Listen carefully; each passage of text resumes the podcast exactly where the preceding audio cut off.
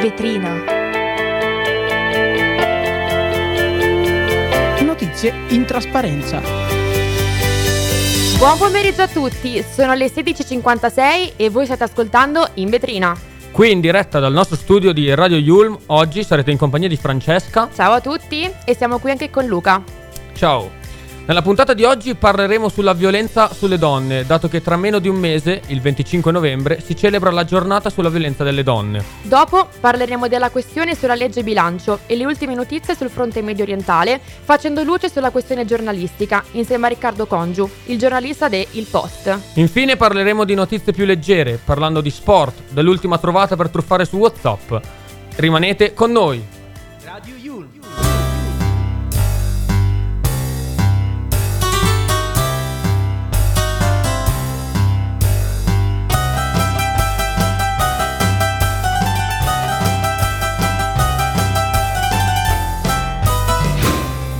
Way to play.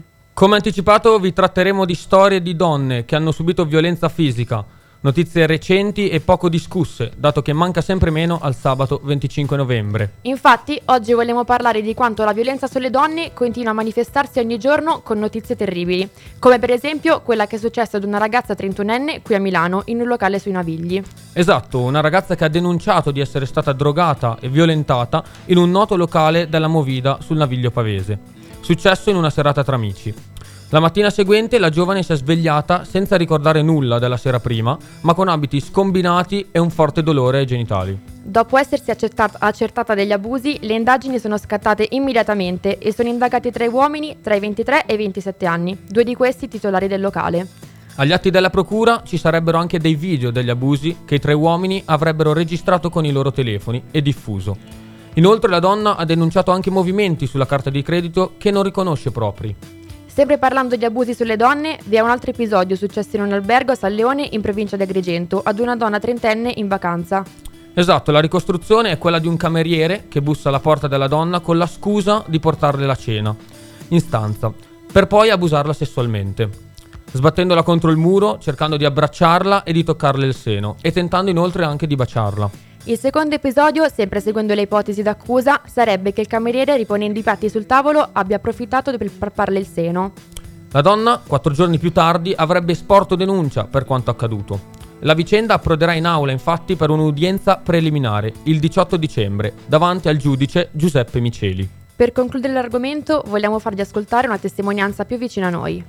Per testimoniare che ogni episodio di violenza sulle donne è dietro l'angolo. Ascoltiamolo.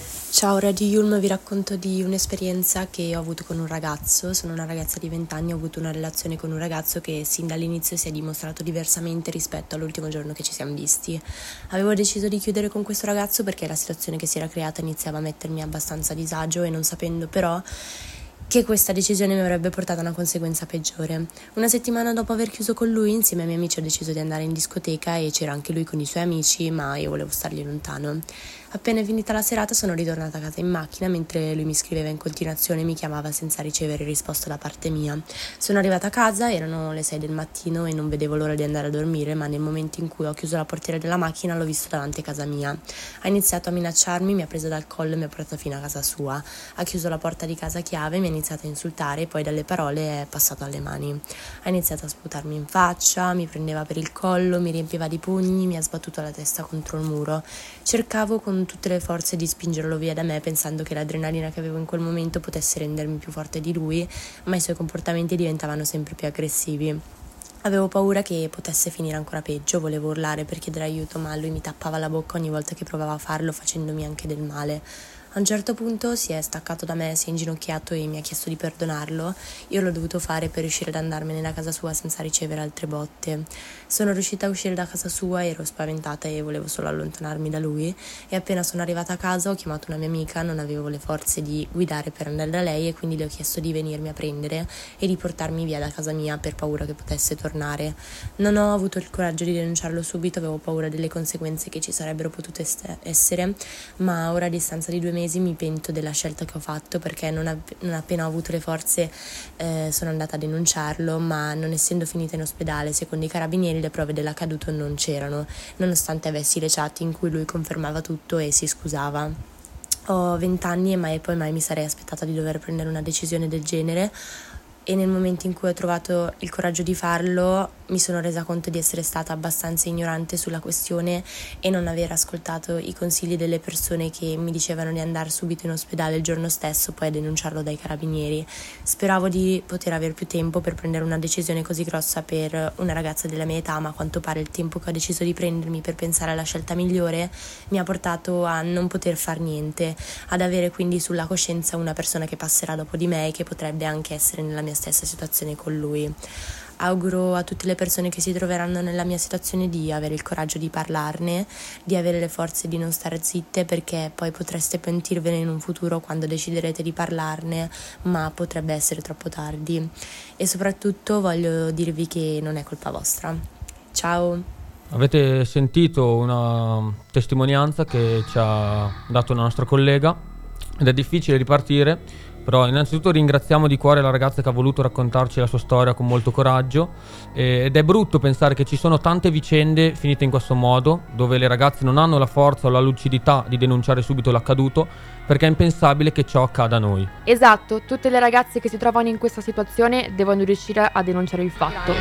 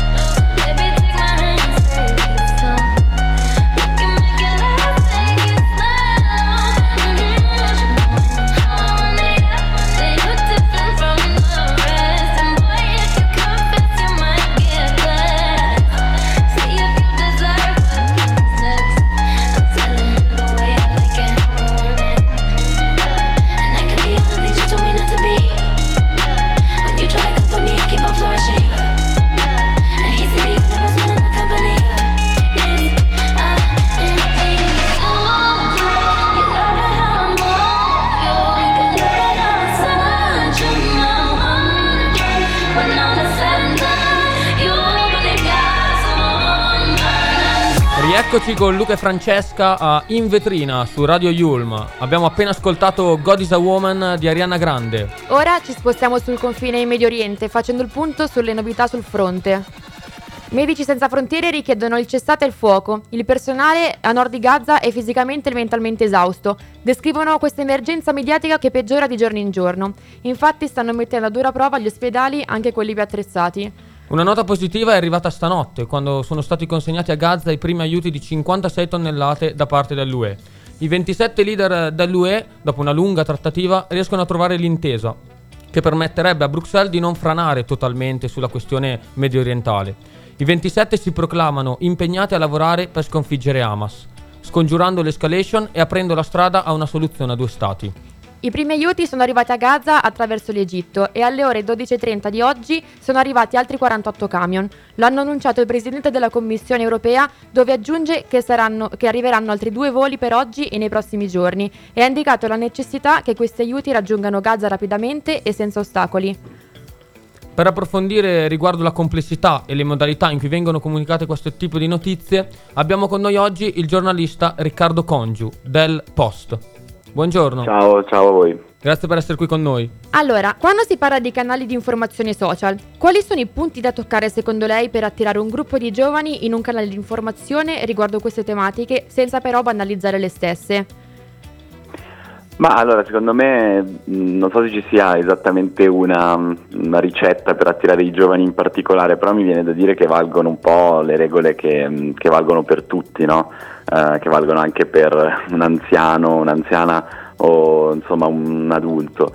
Eh, e cioè mh, parlare molto chiaramente, di, in, in, modo chiaro di, de, della, de, dell'argomento di cui si sta parlando, raccontare bene il contesto senza, senza dare cose per scontate, eh, quindi anche eh, spiegare bene perché si è arrivati a un certo punto, adesso in questa guerra abbiamo capito che eh, la spiegazione del contesto era particolarmente importante più che in altre occasioni, però sarà un'esperienza abbastanza comune, immagino anche per chi ci ascolta, magari di a volte sfogliare un giornale e vedere dei titoli di notizie che non ci dicono niente perché non capiamo benissimo come si è arrivati a quel punto, cioè se uno non ha seguito tutto quello che succede prima non sa che cosa sta leggendo. Allora eh, appunto un linguaggio chiaro, spiegare il contesto, non dare le cose per scontato e poi secondo me comunque i, i giovani partono un po' avvantaggiati perché sono più abituati a non avere delle barriere nei confronti delle cose che succedono più lontane, no? certo. magari un lettore meno abituato eh, insomma un, una persona che si vuole informare, non meno abituata a stare sui social, a stare nel mondo digitale, eh, vede più lontane queste cose e quindi vedendole più lontane da sé mh, tende ad allontanarle. Uh-huh. Quindi anche far capire nel racconto perché è una cosa che ci riguarda tutti, perché è una cosa che non è poi così lontana anche quando, anche quando lo sembra. Ma invece quanto è difficile comunicare in maniera più distaccata possibile un conflitto senza far apparire il proprio pensiero a riguardo? Beh, è difficile. Eh, uno dei modi, diciamo che sta a monte non è tanto nel, eh, nel comunicarlo, ma mh, mm, nel modo in cui si lavora, cioè se, se, si lavora prima in maniera distaccata, in maniera realmente diciamo imparziale, perché poi l'imparzialità è un concetto un po' astratto, nel senso che è difficile raggiungerla del tutto. Però se si lavora in modo imparziale, in modo, in modo, distaccato, allora poi secondo me quello che viene fuori è anche un tipo di comunicazione più distaccata se eh, nel lavoro di ricerca, di raccolta delle fonti eh, mm-hmm. si mettono anche in discussione le proprie convinzioni, no? ogni volta che pensiamo di sapere qualcosa benissimo bisogna sempre un attimo magari provare a fare un passo in più e cercare di vedere se, eh, se in realtà la cosa che pensavamo non, non, fosse sbagliata.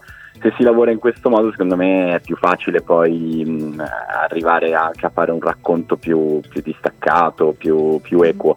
E poi sicuramente un pochino anche in questo caso concorre il fatto che secondo me è già molto complesso di per sé l'argomento, è più semplice eh, diciamo tenersi lontano da facili banalizzazioni, stare da una parte o dall'altra e invece mh, attenersi di più al racconto di quello che sta succedendo secondo me è sempre un buon esercizio. E infine le chiedo, ma come si fa a distinguere la veridicità di una fonte o di una notizia rispetto ad una che invece non lo è?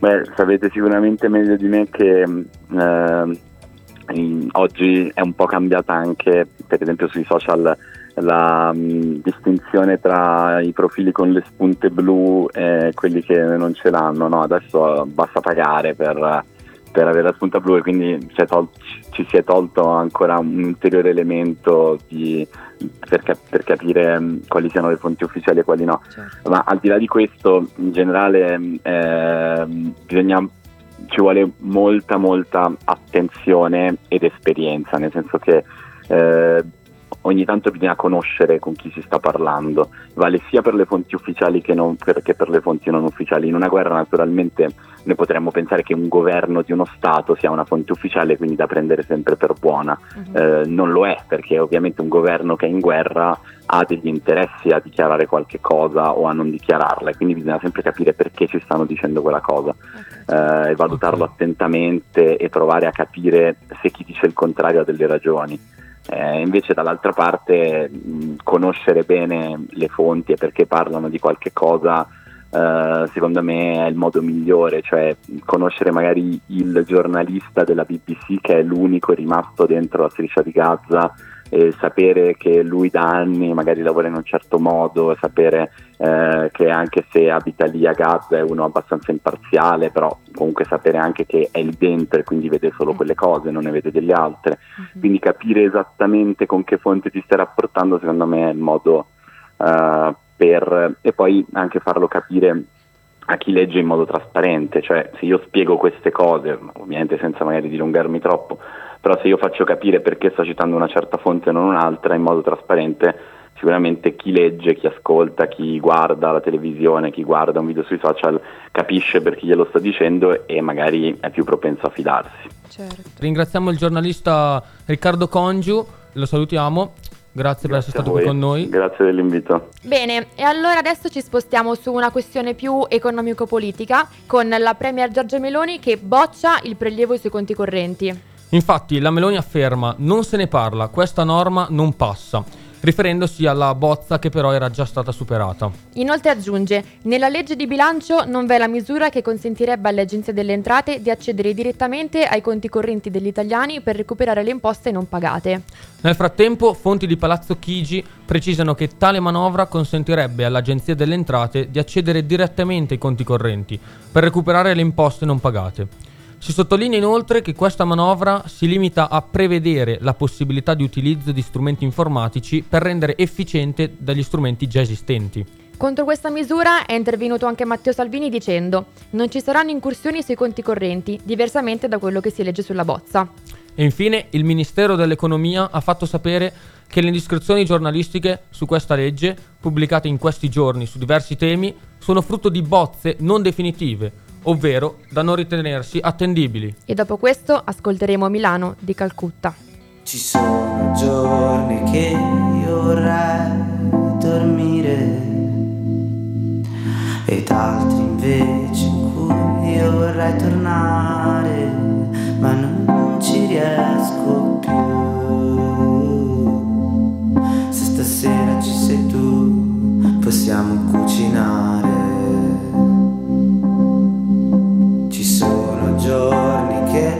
Io vorrei buttare.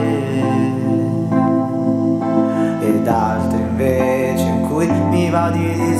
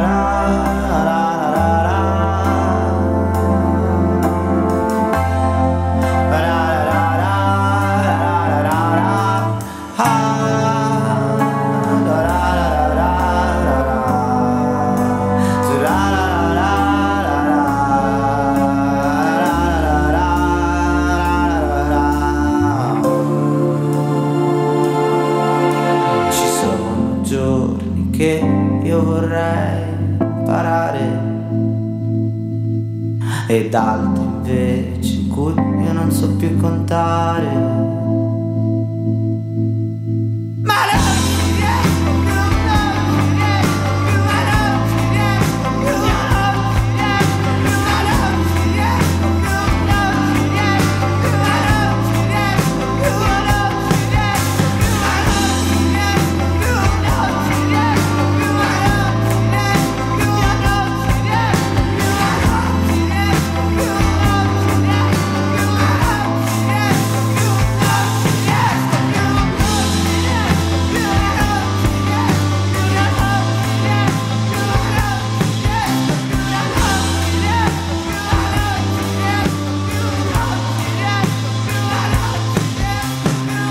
Rieccoci ora, parleremo di notizie un po' più leggere e partiremo da una notizia eh, su una truffa su Whatsapp.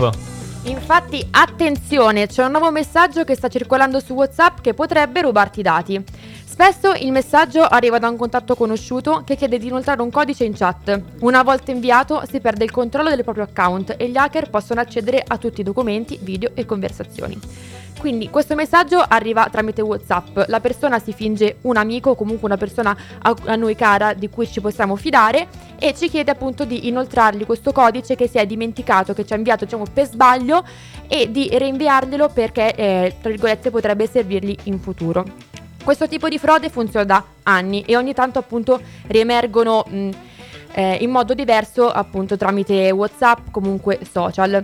Ehm, preso di mira, diciamo, è Cesare Faldini, che è un chirurgo ortopedico, che su Facebook ha scritto per comunque eh, distaccarsi, per rassicurare gli amici che non è lui che sta scrivendo. Il messaggio appunto che arriva a questi amici è Ciao, ti ho avviato un codice per sbaglio, potresti rimandarmelo? Dopodiché, appunto, se la persona ci casca, in questo caso lo fa, lo inoltra e l'hacker riesce ad entrare e ad accedere ai, ai dati privati. Quindi eh, si subiscono anche, ad esempio, furti di identità. Quindi mi raccomando, state attenti e fate girare la voce, soprattutto magari ai nostri nonni che su questo magari sono un pochino più ingenui. Esatto, esatto. Invece parlando di calcio, stasera è già campionato, infatti si apre la decima giornata di Serie A con il Friday Night tra Genoa e Salernitana. Uno scontro definibile salvezza, dato che il Genoa non vince da due partite consecutive, mentre la Salernitana non ha mai vinto una partita da inizio stagione. Il Genoa che in classifica appunto a meno punti di quanti ne meriterebbe potrebbe recuperare Reteghi in attacco, invece la Salernitana deve cambiare registro e si deve attaccare a Bulayedia, a per eh, provare a conquistare la prima vittoria in questo campionato dopo l'ultimo pareggio in extremis eh, grazie proprio al senegalese. Uno scontro curioso è anche quello in panchina tra Gilardino e Inzaghi che si affrontano da allenatori per la prima volta. Loro che insieme sono stati campioni del mondo sia con la nazionale nel 2006 e sia con il Milan nel 2007. Eh, in più eh, questo weekend si aspetta con ansia la domenica perché è ricca di big match, infatti alle 18 ci sarà Inter-Roma, ovvero il ritorno di Romelu Lukaku a San Siro e per chiudere il weekend alle 20.45 Napoli-Milan, partita di riscatti da entrambi le parti perché il Napoli si è ripreso con uh, due vittorie con Verona e Union Berlino, ora però deve riproporre il bel gioco anche con una squadra di livello superiore come il Milan. I rossoneri che invece arrivano da due brutte sconfitte, quella dello scorso weekend contro la Juventus e quella in Europa eh, in Champions League contro il PSG. Pioli si deve rialzare il prima possibile perché appunto le critiche non mancano via social e chissà se la, se la società pensi di sostituirlo. La Juventus invece avrà un difficile mm, Verona da affrontare, da superare, eh, mentre la Lazio lunedì affronterà in casa la Fiorentina. Bene, grazie Luca per questo aggiornamento sul calcio, si vede che sei sempre così ferrato, però Grazie. vorrei dire anche io qualcosina inerente sempre al calcio ma più in campo femminile perché vorrei ricordare che oggi alle 17.45 la nostra nazionale di- italiana di calcio femminile eh, giocherà. Bravissima Francesca, esatto. È una partita importantissima di girone di National League femminile. Tra l'altro tra 20 minuti, esattamente alle 5.45 andrà in diretta, dove se l'Italia dovesse vincere raggiungerebbe la nazionale spagnola in vetta al girone. E ora un, un piccolo post-it per ricordarvi che domenica, quindi dalla notte tra il 28 e il 29 ottobre, le lancette dovranno essere spostate indietro perché torna l'ora solare, quindi potremo dormire anche un'oretta in più.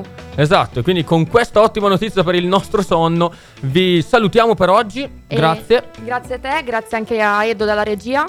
Potete seguirci su tutti i social per restare aggiornati sulle novità della radio.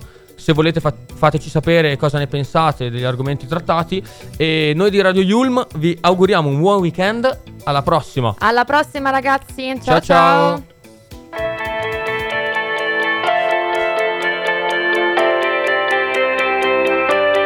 In vetrina. Notizie in trasparenza.